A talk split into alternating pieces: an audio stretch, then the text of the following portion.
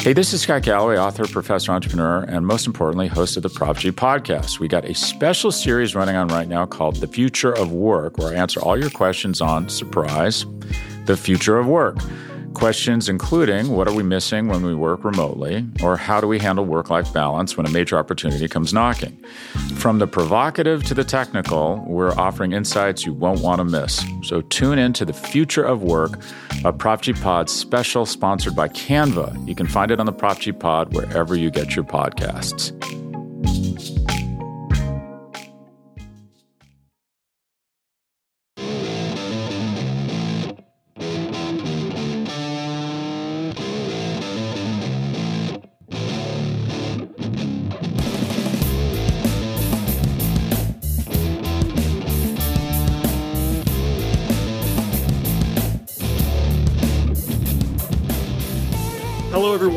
Welcome to episode 377 of the Battery Power Podcast. I am your host, Brad Rowland. It is Sunday, November the 6th, and I am joined by Eric Cole. Hello, sir. Welcome to the podcast. You've been, been gone for a little while. It's been a lot of me and Scott recently. It's not really the, wasn't kind of the plan, but it's kind of the way it worked out, and welcome back.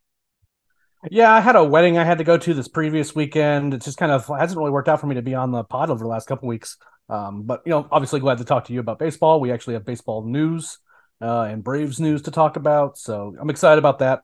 Um, there's other aspects of this podcast that I'm less excited about, to be sure, but overall, um, you know, I'm I'm excited to just kind of get back into it because you know, at the end of the day, I like talking baseball with you we do have fun talking about baseball. And if you are a new listener somehow in the off season, we definitely welcome you aboard. And we encourage everyone listening to the podcast to subscribe to the show across platforms. We have multiple podcasts on this same feed covering the Braves in comprehensive fashion. We also encourage you to read the website at batterypower.com and uh, all that out of the way not a ton going on. You know free agency is now kind of on the horizon. The world series is officially over as of saturday. The houston astros won the title this year in kind of predictable fashion but you know philadelphia gave them a run that's for sure.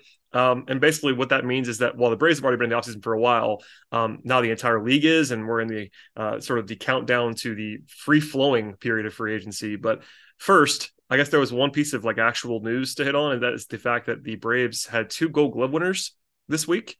Dansby Swanson won a Gold Glove, deservedly so. Max Fried won a Gold Glove as well.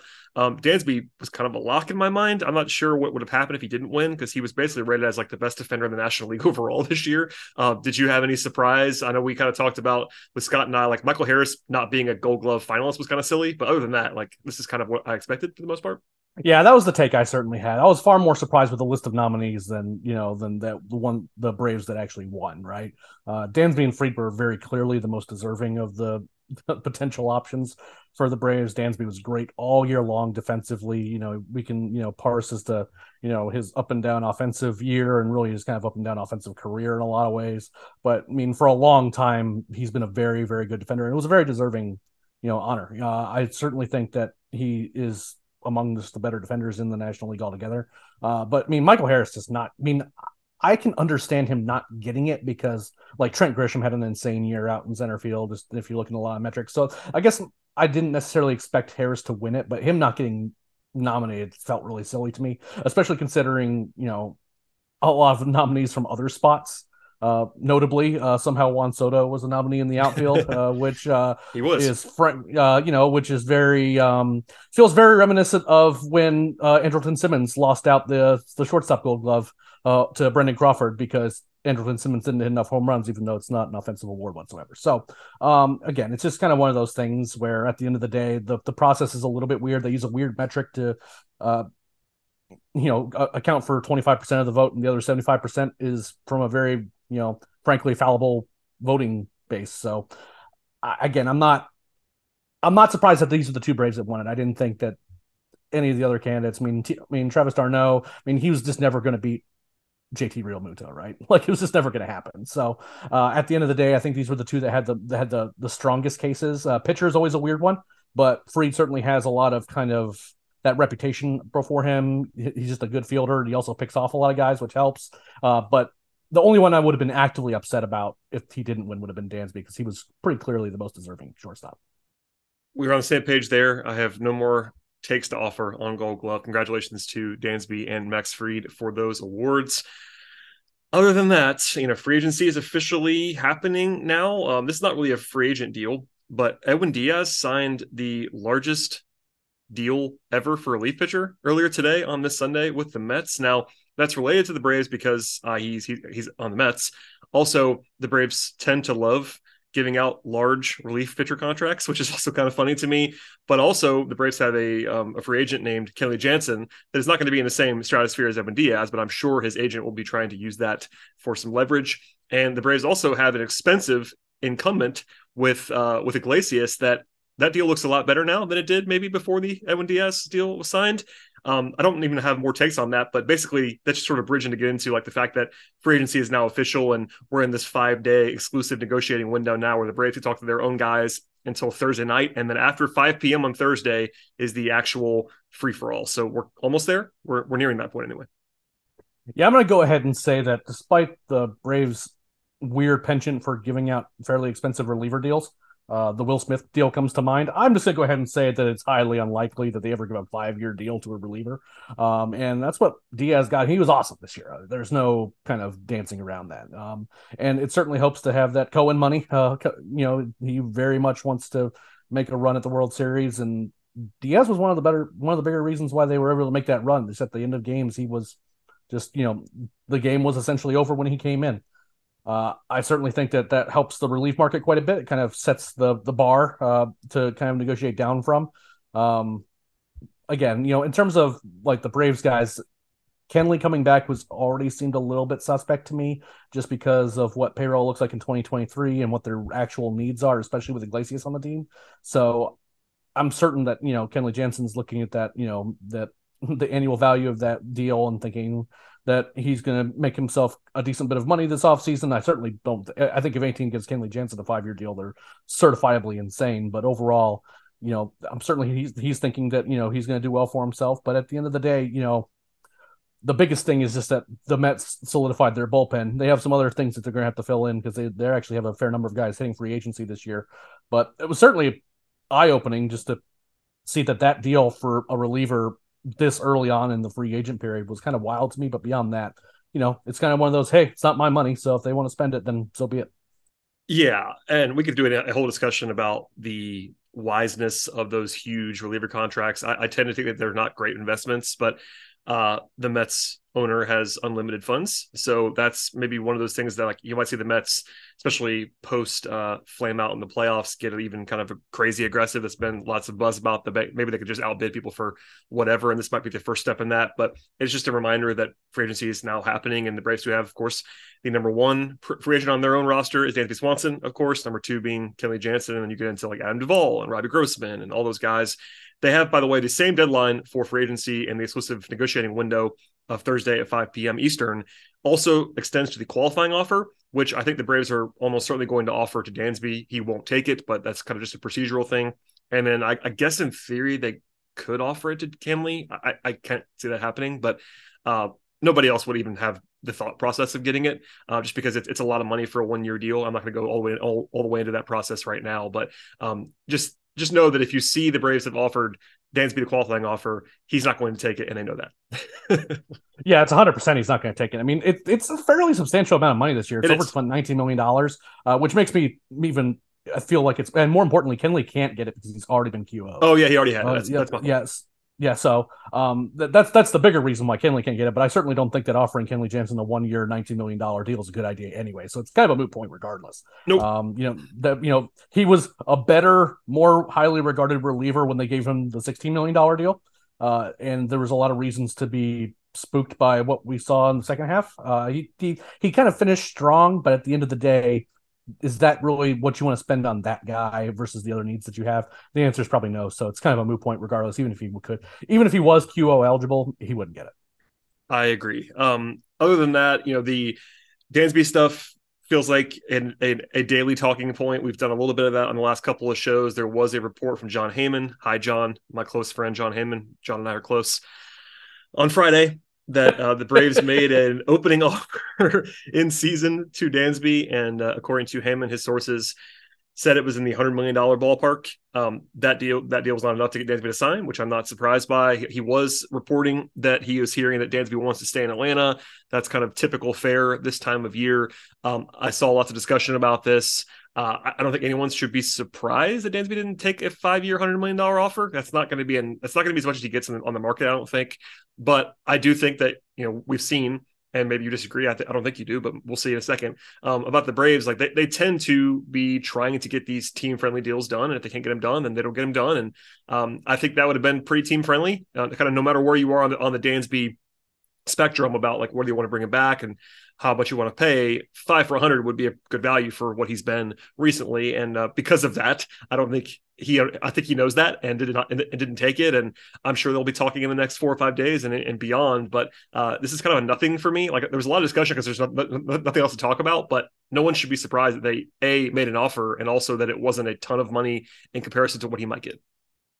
Yeah, I mean the Braves are always going to make the deal that's going to be the most friendliest to them first, right? Like you know, just kind of, and we don't know if this was the only offer. We don't know right. what you know, kind of more informal discussions. Uh, it's also noteworthy that this this report was in like kind of uh, one of the like kind of little info dumps that roundup to do. Where, yeah, yeah, uh, and at the end of the day, one thing that kind of stuck out to me is that we don't know this was a five year offer. Um, that's true. Suspect, we, we, we assumed, I, I think, but something like that. So and and I think it's very fair to assume that's what it was because it kind of lines up with what we think the Braves would offer is around twenty million dollars a year. Now, if Dansby turned down a four-year, hundred million dollar deal, then that does t- change the tenor of the negotiations and the uh, really kind of the ability to for the Braves to bring him back. Because if he's turning down twenty-five million dollars a year, then that might make the Braves less likely. But I, I, I suspect that basically everyone's assumptions, and that's I mean, this isn't just like this conversation. Everyone kind of assumes that if it was a hundred million dollar deal, you know, extension, that they think it was something around a five, something like a five year deal. Um, and if that's the case, something that just feels like kind of an opening offer. Not, I certainly don't think that based on how both sides have talked, that you know, no one's offended by that number or anything like that. But I mean, I mean, there's some pretty big numbers being thrown around about Dansby right now. Uh, friend of the podcast, Keith Law, uh, he mentioned that you know he would be at thinking that the Dansby should be commanding as much as thirty million dollars a year, which is, I think, rich for Dansby. But I wouldn't be surprised if Dansby ends up making more money than we suspect, uh, especially if he doesn't sign with the Braves. So, you know, he's he's he's the the, the off season kind of everything kind of revolves around him at the moment for the Braves. Uh, once the decision's made there, and I don't think that this will be made super quickly. I.e., I don't think that during this quiet window that Dansby is going to sign with the Braves or anything like that. I think he's going to kind of test the market. You know, with his agent, I suspect that they're going to at least kind of see what kind of offers they can get and try to put the Braves in the position to either put up or shut up in in his regard. Because if he was, I understand his preference is to stay in Atlanta, but if he was willing to kind of take a team friendly deal on the Braves' terms, then he probably, um, frankly, would have taken it already. Yeah, and you know the Keith Law thing got a lot of traction as well, and it didn't surprise me that he reported that. And look, like if you just go off of what he did this year, Dansby is worth that and more. But the problem is he's never done that before. That was obviously a career breakout kind of season. Fangraphs had him being worth about fifty million dollars this year. So that tells you how good he was. Um, but before that, he had never been worth $30 million in a season. And um, that's a lot of money. And um, also, that strikes me as a deal that you kind of mentioned it there, but that's the kind of deal that a team overpaying to get him out of Atlanta would make. I, I, I will be yeah, pretty surprised if the Braves give him $30 million a year.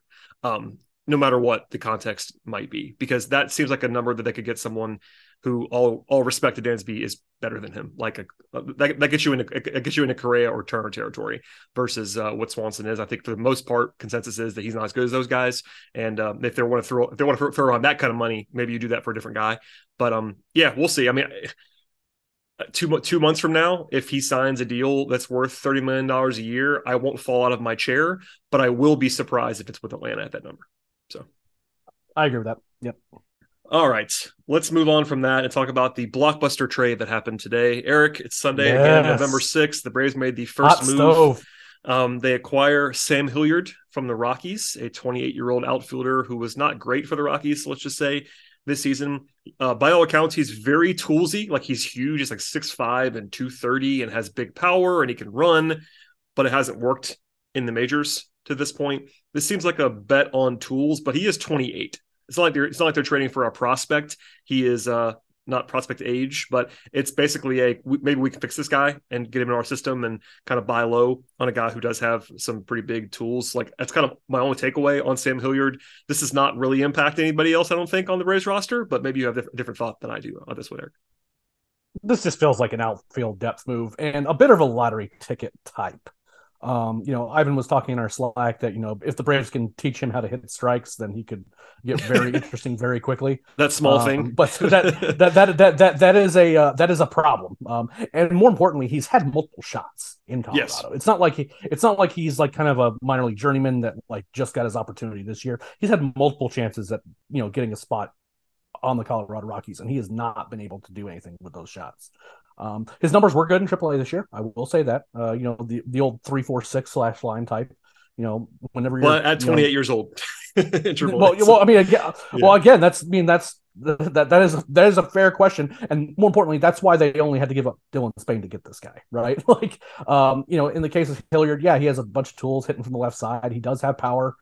Um, it has not shown in the major leagues, and if you're not going to show it in Colorado, I'm not really sure if you're going to show it anywhere. But again, you know, if we get past the problem of he can't hit major league strikes, and he can, they can somehow figure that out. And you know, the the Braves certainly have some level of confidence in kind of like you know the kind of the Robbie Grossman example that they feel like that they if they feel like that they have an adjustment that Hilliard could make that could you know turn him into a valuable player, then I could see him being more than just kind of outfield depth and you know maybe a or like a bench outfielder type. He can play all three outfield spots, which certainly helps. Uh, it also doesn't hurt.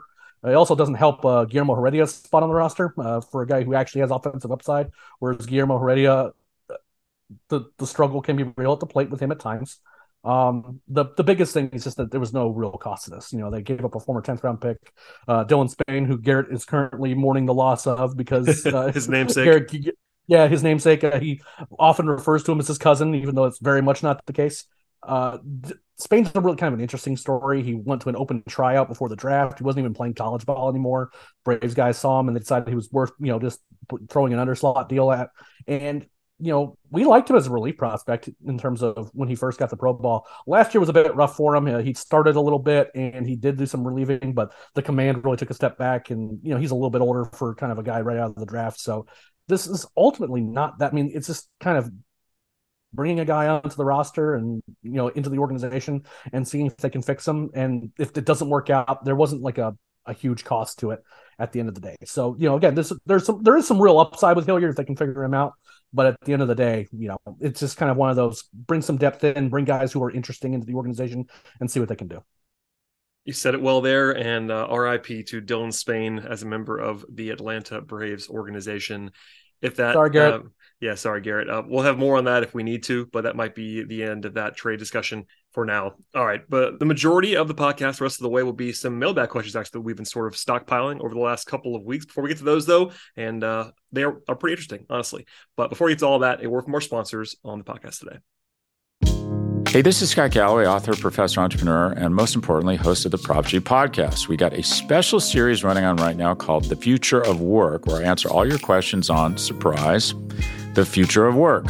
Questions including what are we missing when we work remotely, or how do we handle work life balance when a major opportunity comes knocking?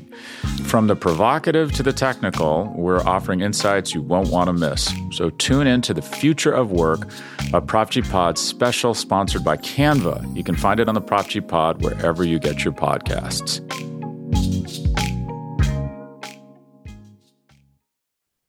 Eric, let us dive into the mailbag a rare occasion, but it's a good time to do it before the madness actually begins.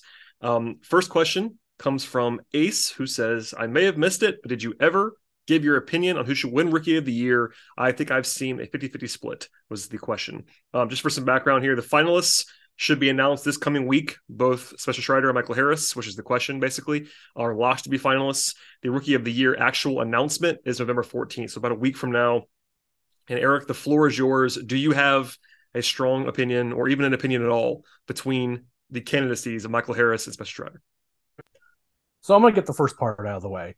If both of these guys are not finalists, both of them they, have to be in. They got there, There's go, then the system is just broken. It Agreed. just is. and lot, there's going to be a lot of a lot of you know ranting and raving from us and others. These are the two, top two I mean, it's yeah. I mean, be, beyond just being finalists, this is a very clear top two. Like they have to finish. Not even just be finalists. They need to be. They need to finish one two. Like there's no debate about Correct. that. Really. Yeah. Um, if if Brendan Donovan finishes ahead of either of these two players, or anyone else finishes ahead of these two players, again, the system's broken. Scrap it. Try again. Now that said, going into the final months of the season, you and I talked about this. Is that my assumption was that I would have picked Spencer Strider going into that final month because just what he was doing as a starter on a rate basis was just something we just don't see very often uh, from rookies or really from pretty much anybody.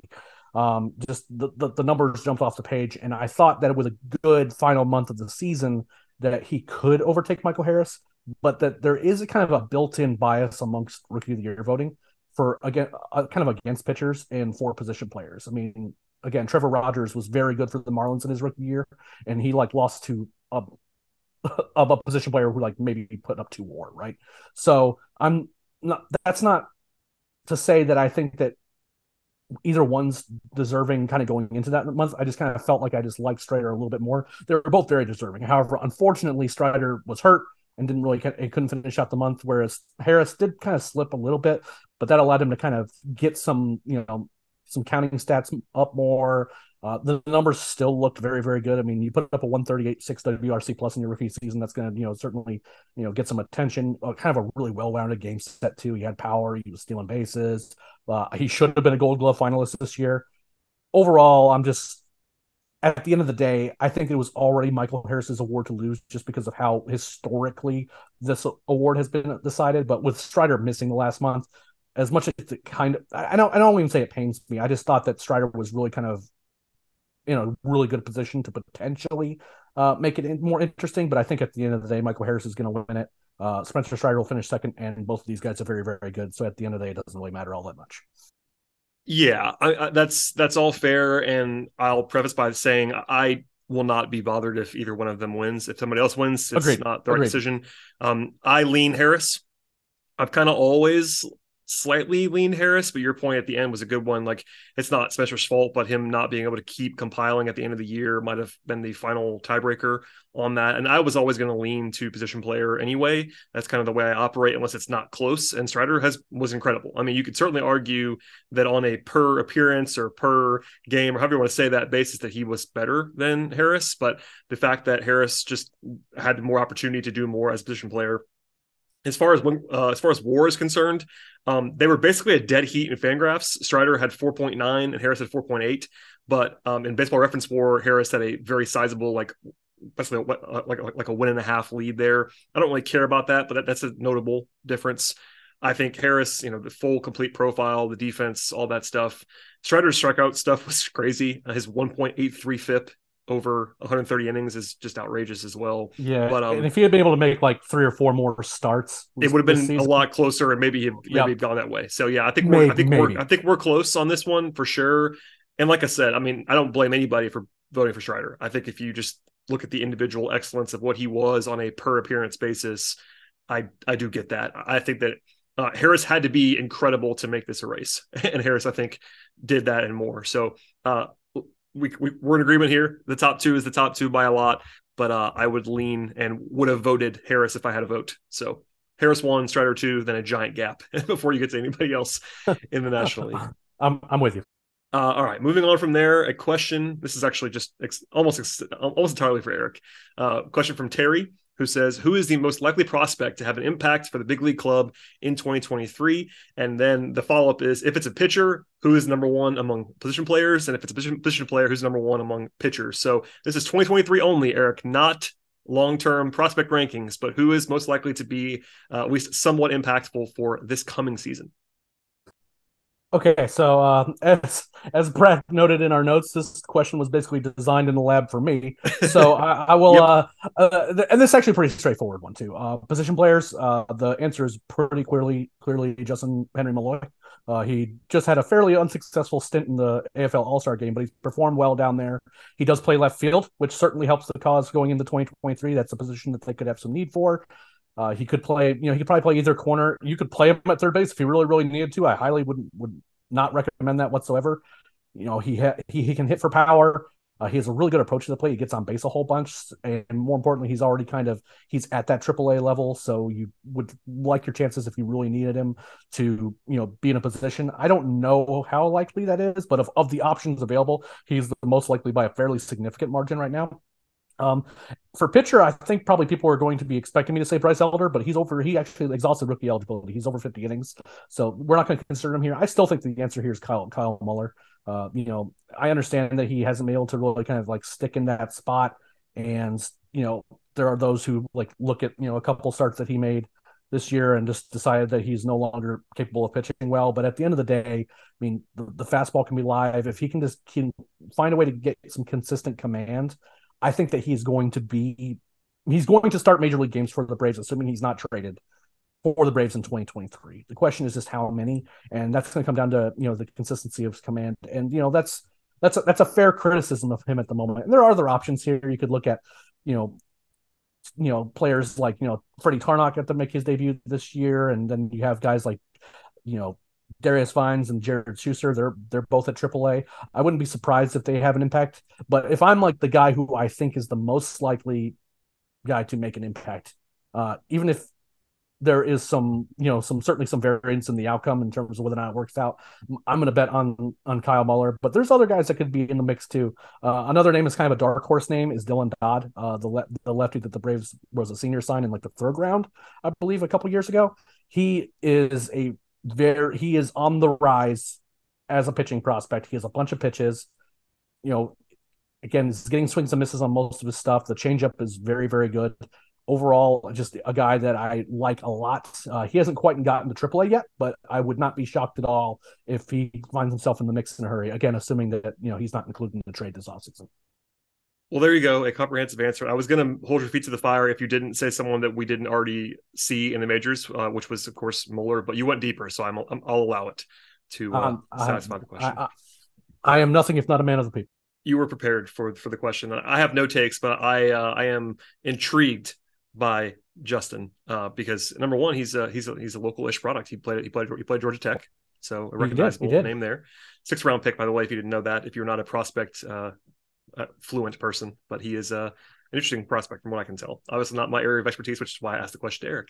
Okay, uh, this is this is kind of interesting question um, from Joseph, who says rank these playoff exits in terms of brutality, and the three options are this year's NLDS, the 2020 NLCS, or the 2019 NLDS, and the follow up to this was basically are any of these of the caliber of 91 or 96 and where's the infield fly game rank if you had to throw it in there? So first first things first eric rank 2022 2020 and 2019 in terms of their playoff brutality. Uh, for me 2022 is actually at the bottom. Um, i just didn't feel like in the other two series it felt like the braves had very very good chances to win those series. And the braves were kind of just behind the ball from the beginning and they just felt like that they were both gassed and you know just being outplayed by an like exceedingly hot Philadelphia team that could do no wrong for a while there, and that doesn't feel great. But if you look at you know 2020, I mean, you had a three-one lead on the verge of the World Series. That's probably number one. You have a three-one lead on the verge of a World Series berth. You just had uh, I think it was, I think Bryse had just outpitched Clayton Kershaw to get that 3 1 lead. And everyone was just out of their mind in terms of like, wow, this is really going to happen. If Bryse Wilson can beat the Dodgers, anything is possible. Uh, and, you know, the lack of an off day and just the Braves were very clearly tired. The Dodgers roared back and took that one from them. That's probably number one for me. And series wise, 2019 was brutal individual games, I don't think you'll beat uh, the game five uh, with against St. Louis. Uh, overall, of all of these, of all these, of of all these series, uh, the ten run first inning against the Braves was clearly the most brutal. I I just I left the house. I was just like I'm I can't watch this anymore. It was awful. I had to uh, I, had, so, I, had, I, had, to cover a Hawks home game that night. That was fun. Really enjoyed that. Yeah, yeah. I was. Uh, so if we're talking individual games, Game Five in 2019 was savagely brutal. But you know, series wise, I mean, you had a three-one series lead over the Dodgers, yeah. who were the prohibitive favorites. So I'd go 2020 being the most brutal, followed by 2019, followed by 2022. I, again, 2022 certainly didn't feel awesome, especially since they had done all that work to finally run down the Mets. But at the end of the day, it just didn't feel. It was it like again just going on my personal feeling. Uh, like after all three of these series, and not only was I watching and engaged with all those series, I was covering all three.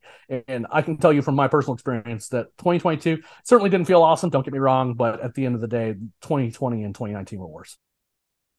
Yeah, 2020 is in a category of its own of these three for me. Like number one, NLCS that makes it a little bit more you know high profile. Uh, the three one lead is what it is as well. That that's definitely the right answer. Uh, the other two I can kind of go either way.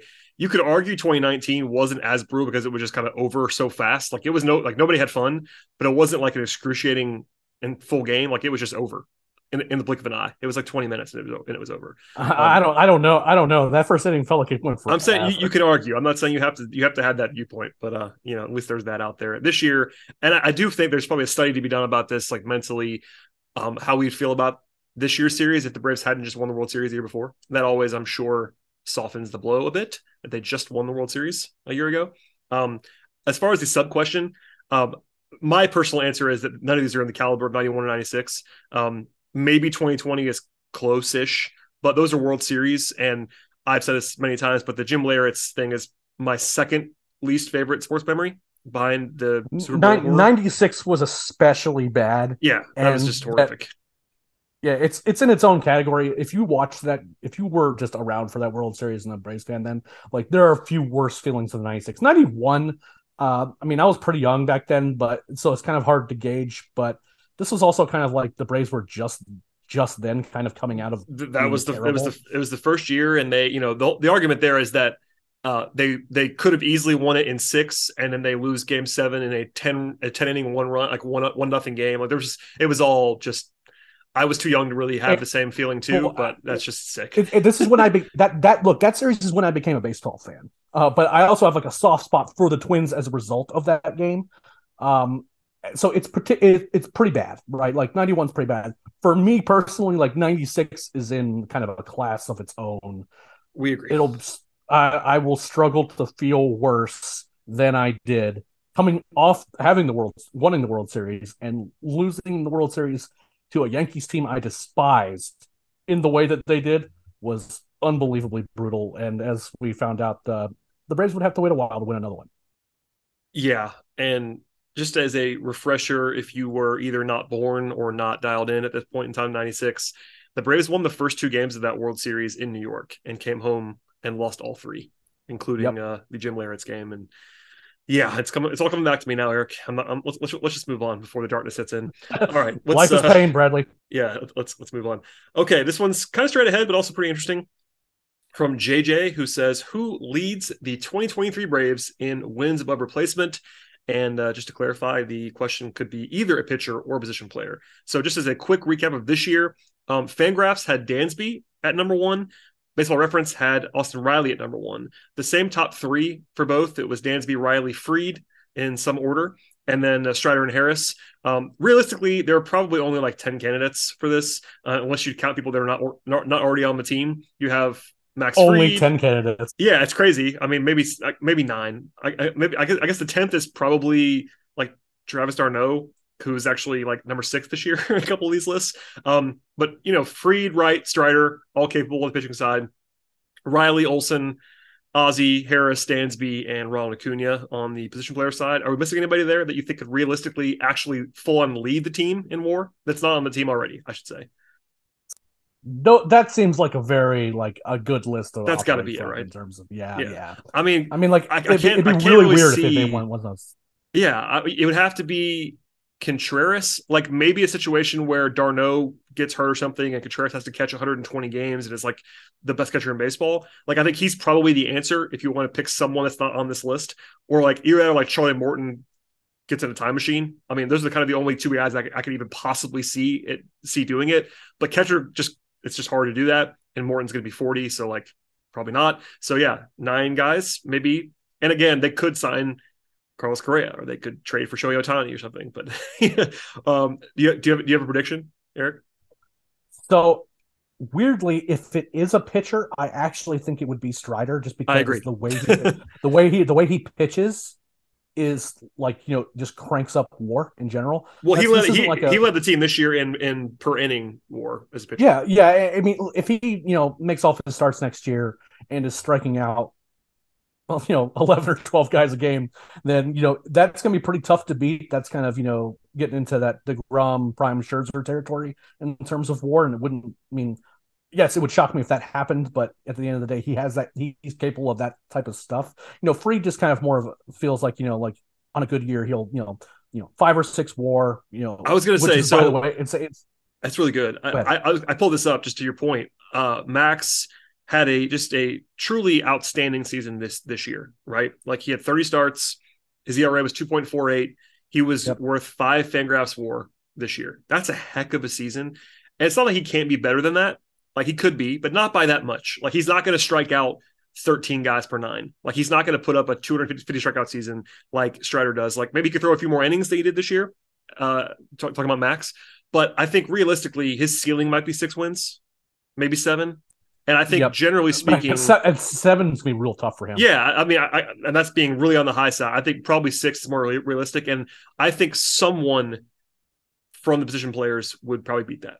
Whether it's Ronnie having a full-on Ronnie season, or Harris fully breaking out again, or Riley, you know, having his hot streaks kind of land better this year, et cetera. I, I think that Fried could do it, but I'm actually with you. I think the guy with clearly the most WAR upside for a single season It's got to be Strider of the pitchers.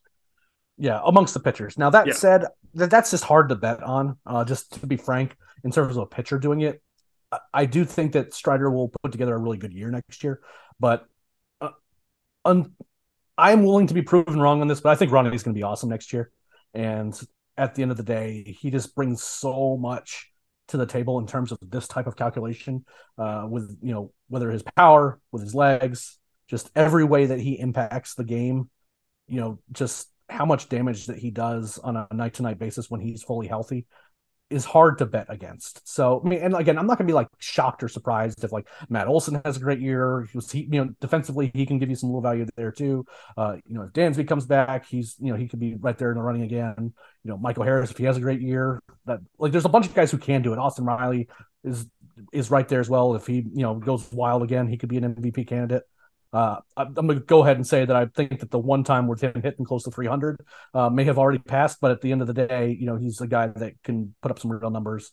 But the most likely, and the, the guy that I would bet on to lead the team in more would be right would be Ronald. So that's what. Yeah, I, I had a feeling you were going to do that. That would have been my answer. I think it still is my answer. So I will give my number two answer, and that would be Michael Harris Yes, I like Uh, that because he, he gives you defensive value because of the too. defense. So, exactly. I mean, that, that's what happened with Dansby this year. Dansby led the team in Fangraphs WAR this year because of his defense. Like he obviously had a good season offensively, but Harris is capable of having a you know one of those years defensively where he just he gets three wins on defense alone kind of thing. And Riley can't do that. Ronnie probably can't do that in his in his playing the playing a corner. Um, so I think that Harris has. You could argue Harris might have the highest upside of all in terms of single season WAR because of his defense. maybe, maybe. yeah. I think it might be Ronnie still. It probably is Ronnie still because of the bat. Like I think you know, I, I'll be surprised if Michael Harris's best offensive season is the same as Ronald Acuna's best offensive season in his career. But when you throw in the defense, uh, I would probably lean to Michael too. But I think we agree Ronnie has the uh, highest upside if he is healthy. So hopefully he is. Um, all right, moving on, and we have only a couple more here, and we'll get out of here on this Sunday evening. But this one comes from Casey, who says, "Will the Braves be NL East favorites, as in betting favorites, when the season starts?" And of course, the natural caveat is that a lot can change. We talk about the Mets already spending a lot on Edwin Diaz. Um, as of this week, our friends at Westgate Las Vegas, Jeff Sherman, great odds maker, put out the 2023 World Series odds before the World Series was, was even over, and the Braves were only behind the Dodgers in all of baseball in World Series odds. They actually had better odds than the Astros, the Yankees, etc. The Mets were right behind them. Um, Philly has some intrigue coming off of the playoff run they had, but uh, Eric, it's kind of a prediction of like what's going to happen to the Mets because I don't think unless something crazy happens, the Phillies will enter the season as a favorite to win the National League East. They- certainly could be capable of doing it, but it seems like a two horse race. Uh, so it- it's almost like asking you to predict Steve Cohen's movements. I'm not going to make you do that, I guess, but I guess, I guess I am. Maybe I am going to make you do that, Eric. Who's going to be favored by the time? the it, season it, it, it, it, it does feel like it. I, I am actually going to say that the Braves are going to be favorites. I think that they're going to sign a Dansby or better shortstop. All right, there you go. And and if that's the case, that there's just you know they they have what one rotation spot that's a question mark. The the bullpen looks great. The lineup up the I mean the up and down looks great. The the issue that the Mets have in terms of this is just they're they have some guys that are already leaving in free agency, so they have to like get back to zero with production. And they got a lot out of some players that I don't necessarily think that they're going to get next year. So, uh, particularly on the pitching side. So I'm skeptical that they will look as good on paper as the Braves will. Now, that said, I will not be surprised if the Mets just spend like giga money and all of a sudden have a roster that looks like the Dodgers. Uh, now, it's hard for them to do that though, just because they have some, they already have money on the books, and you know, lining up that with who's available on the free agent market. I just don't know. I mean, what they go out there and they spend a ton of money on Aaron Judge, or you know, what, what do they have to do to make that team better and look better on paper? You know, they they have to have Max Scherzer and Jacob DeGrom both under contract and healthy, uh, and pitching well. I think that Vegas might be a little bit skeptical of all that stuff happening. So I think the Braves will be favorites, but I expect it to be close.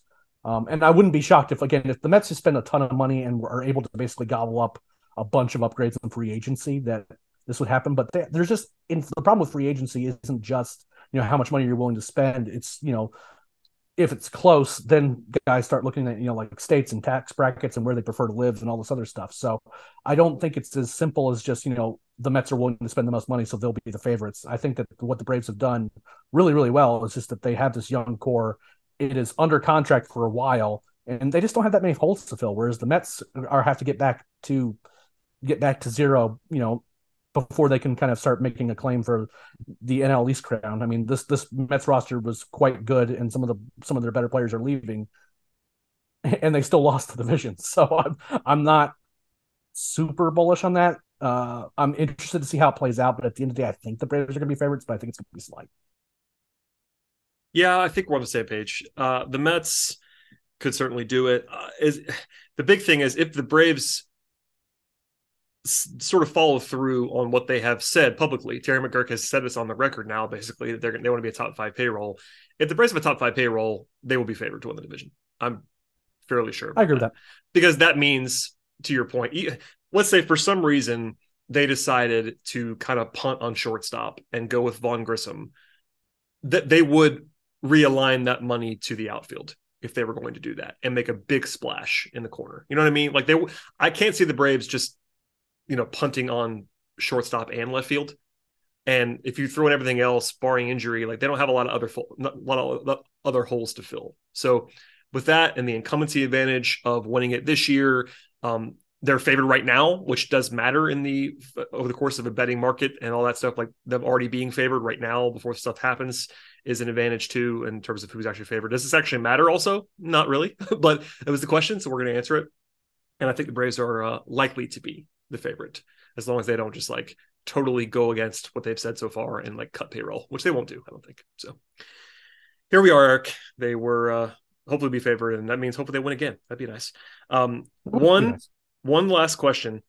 And it's uh, in keeping with our mailbag tradition. We only do like three or four of these a year, but we also have to end with something that's not baseball related. And this comes from Bobby who says this is a non-baseball non-baseball question if you ever need it for the mailbag what was your favorite non-baseball thing to watch this year? And i am going to add on to bobby's question by saying non-sports instead of non-baseball because if it's non-baseball i watch a lot of basketball so i can't really uh i can't include that.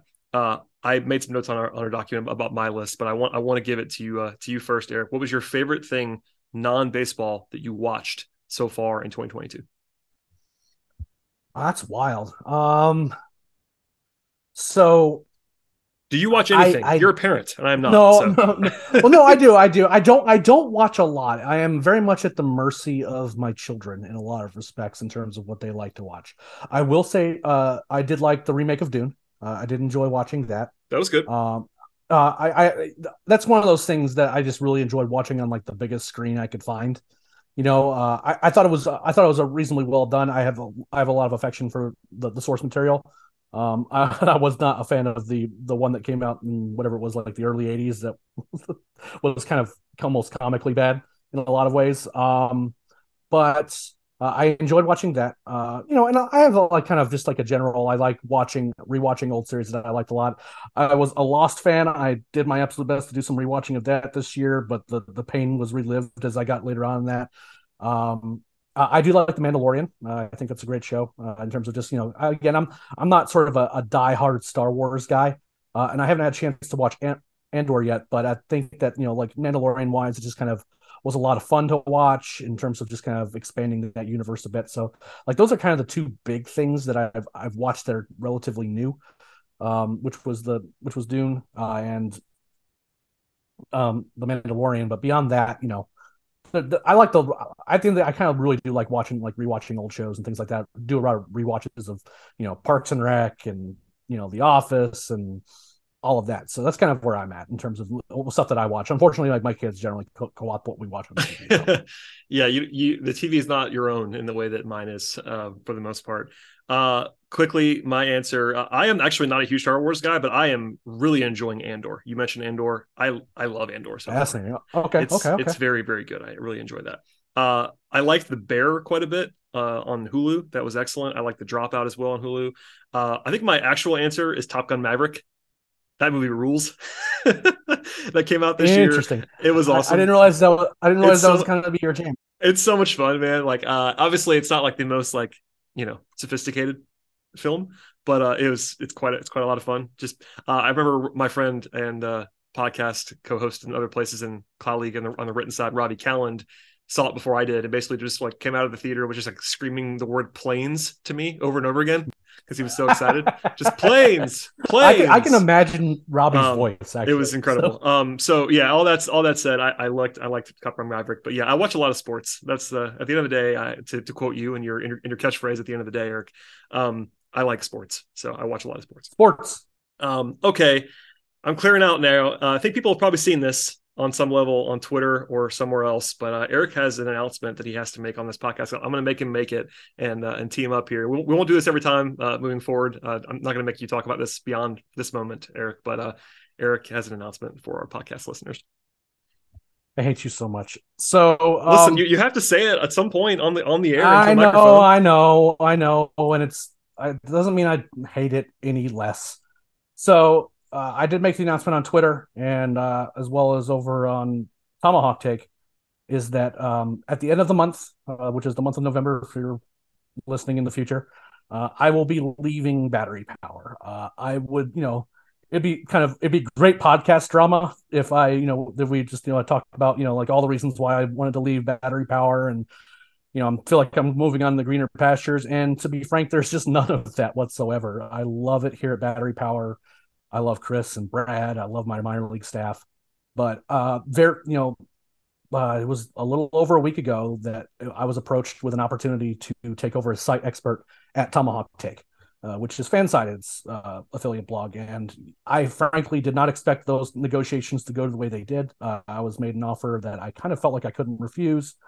Talked a lot to about with Chris about it and with just other people, just kind of you know what their thoughts were. And at the end of the day, you know, one of the, the problems for me is that I've been around for a long time. I've been with Battery Power, uh, formerly Talking Chop, since 2015, and I am exceedingly proud of what the site has grown to the way it is now. It's I think it's the best Brave site on the internet, and you know that will my opinion on that will not change once you know this month end runs out, and you know I will only be affiliated with Tomahawk Take. I I feel like it's the gold standard. And one of the reasons that it is the gold standard is because our boss, Chris Willis, is exceedingly, exceedingly good at his job. And at the end of the day, the job that I would really want is his. And I am fully confident that I will never get it. Um, at the end of the day, I think he's going to, you know, do a ton of great things over here. And as a result, I had to think a little bit about what I was going to grow into in terms of my career writing and you know was i going to be you know continue just to kind of be the deputy site manager here at battery power. And i decided that between the, the what was a, a very generous offer combined with you know just wanting to be able to kind of grow my own brand and kind of just you know be able to run my own site uh, which is something that I've I've thought a lot about in the last few years that I decided to take the opportunity um, and everyone here at Battery Power has been supportive I was dreading posting the Slack message that I did uh, to kind of let everyone know what was going on and I found nothing but support and congratulations from everybody uh, Garrett certainly, you know, ragged me a little bit, uh, saying that I was abandoning him, and you know, there's a little bit of picking, but most of it was just, you know, there, there's a lot of love. So uh, at the end, I will be finishing out my time at Battery Power this month. So uh, you know, if I'm just doing the quick math of based on weekends we do the podcast, I'm, there's at least one more podcast appearance uh, in for me as a member of the Battery Power Masthead. I will say that I've talked to Brad, and I said basically whenever he wants me to come back on the pod, if he needs me, if he needs a break, whatever, I am happy to come back. Uh, again, I'm as of right now, I'm probably not going to be podcasting for at least a little while while I kind of get my feet under me over at Tomahawk Take. Uh, that's this week has certainly been a bit of an adventure doing that. So I'm, I'm going to be taking a little break from kind of my own personal content. Um, the Road to Atlanta branding is coming with me, but uh, I'm certain there will be a minor league podcast in some form or fashion on the feed after this month. but at the end of the day, you know, these are some of my best friends in sports. Uh, you know, between Brad and Chris and all these folks, and you know, I'm I'm looking forward to kind of having still having a great relationship with them, and you know, c- continuing to make guest appearances on the pod. I, I, mean, I have to make fun of Brad at least you know every once in a while just to kind of let them know I'm still around. Uh, you know, picking on Scott certainly helpful too, and I, I don't want to I don't want to that to just all go away. And I think that you know, with all of us existing in this same space for as long as we have, I think I think that you know regardless of what sites we are at. That I, I think that this certainly isn't goodbye. Uh, that you won't. I'm, I'm certainly not disappearing from the internet or anything like that. But you won't see my work uh, after this month over on Battery Power. Uh, I do have a, the kind of the the player review project on specifically on the minor league side that we're finishing up, and I definitely didn't want to leave until that was done because I felt like that would just put the site in a bad spot going into the off season. So we're going to fin- finish out that project. I'll still be around on the podcast as needed. But after November, I am officially no, member, no longer a member of the Battery Power Masthead, and I'm certainly sad about that. Uh, it's bittersweet, but I'm also really excited about the opportunity that I have over at Tomahawk Take. So, if you you know if you're wanting to check out and see what we're doing, make sure you go over there and see what we're doing. It's going to be a lot of fun. Yeah, no more no more promoting Tomahawk Take on this podcast, Eric. I'm just kidding. Uh, no, it's uh, shameless honestly, plug. Tomahawktake.com. We are, we are sad uh, we're sad that's happening. Also happy for Eric uh, for sure. I said that to him privately, and I will now say it publicly. We do uh, highly value what Eric has meant, uh, meant for the site and this podcast, and uh, I'm fairly sure Eric has been on this podcast feed the most. Uh, between Eric and I, we should we should we should have counted this. I don't know who has been on more between you and me, even uh, because of Road to Atlanta appearances. So, um, uh, oh, it might even so be, it, it might even be you at this point. So I, am not sure. It's, I, it's gonna be close. I'm, I'm, I'm in the 90s for Road to Atlanta. So how many Carlos only or lack of bread podcast has there? There's no. No, maybe not. I think I probably still have the edge, but you definitely have number two by yeah. yourself. So, uh, I feel pretty good about that, but yeah, that's I'm, I'm less confident about beating you. that speaks for itself. Uh, again, we'll have. Uh, I, am confident I'll have Eric on the show again in the future for guest appearances and things. And we, uh, honestly, one of the one of the gifts has been that I haven't had to go find guests. Like I used to have more guests on the show, and then we kind of got in this groove where uh, with Eric and Scott kind of rotating, and um, we haven't really needed to go outside the family um, very often, which is a nice thing for me to not have to go book guests and things. And uh, Scott is going to be doing more podcasting. I think. I think he knows that at this point. But uh, Eric will be back, I'm sure, in the near future. And uh, certainly wish you well, my friend. I appreciate uh, all of what you've done already, and uh, we will be talking. So no more of this mushiness on the podcast feed, except for the fact that I have to say the Buffalo Bills lost today, and that's the other team that you like in sports. So oh, I don't want to talk about. It. I don't want to, to talk about it. I, I, made, I made I made fun of Scott last week about the Colts having a collapse. Uh, I'm a Falcons fan, and they imploded in spectacular fashion today. It's just what happens. Uh, it's a Sunday in, in November, but uh, Eric, thank you, my friend, for all that you've done on this show and that you will do in the future, and uh, all of what you you know have done on this podcast, in particular this episode, because we've talked for an hour or or so about something having to do with baseball in November. So here it is. I also want to thank everybody for, for sending sending email that questions. I do appreciate all that too. Um, Eric, any final words? Like you said, you'll be, you'll be back again soon, so we're not going to have to do like the whole sign off thing. But uh, if you if you could please just stop trying to trade Ozzy Albies and you know obviously oh listen, listen we're uh we're gonna have some uh some review content with regard to the positions and all that stuff if you don't think I'm, I'm going to make my uh, my 17 point plan on Ozzy going to shortstop, we have not been talking enough. So uh, Ozzy sleeper shortstop option has uh, still from on brand. Brad Rowland remains on brand. You might think that uh, if sort of the cheap option for the branded shortstop is to go to Vaughn Grissom, my harebrained idea is to go to Vaughn Grissom at second base and Dan, and uh, and Ozzy, and Ozzy at shortstop. So I'm kind of kidding. I'm, I'm also kind of not. But anyway, Eric, thank you for being here. Please plug yourself not not your other site that you're running now, but plug yourself. Just kidding. Again, uh, I have to just give you grief. It's, it's part of the deal at this point in time. But uh, at Absolutely. Leprechaun with a K, correct? At, at Leprechaun with a K. Uh, and again, the big thing on the minor league side is that we're going to be rolling out the uh, the the minor league side of the player reviews.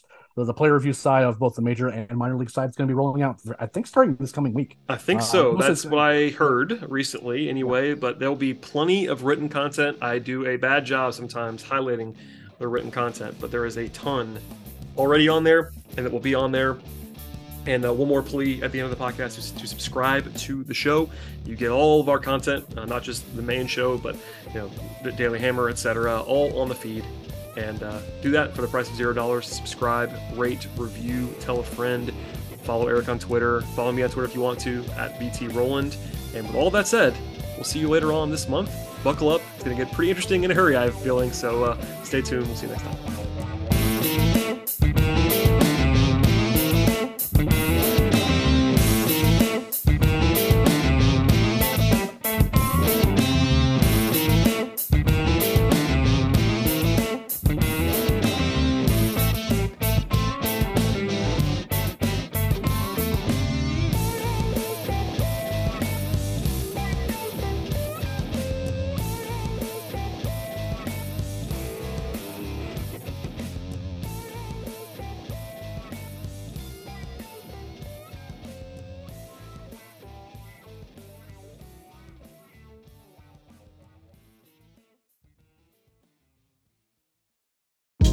Hey, this is Scott Galloway, author, professor, entrepreneur, and most importantly, host of the Prop G podcast. We got a special series running on right now called The Future of Work, where I answer all your questions on surprise, the future of work.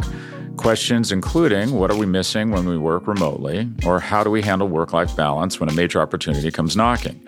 From the provocative to the technical, we're offering insights you won't want to miss. So tune in to the future of work, a Prop G Pod special sponsored by Canva. You can find it on the Prop G Pod wherever you get your podcasts.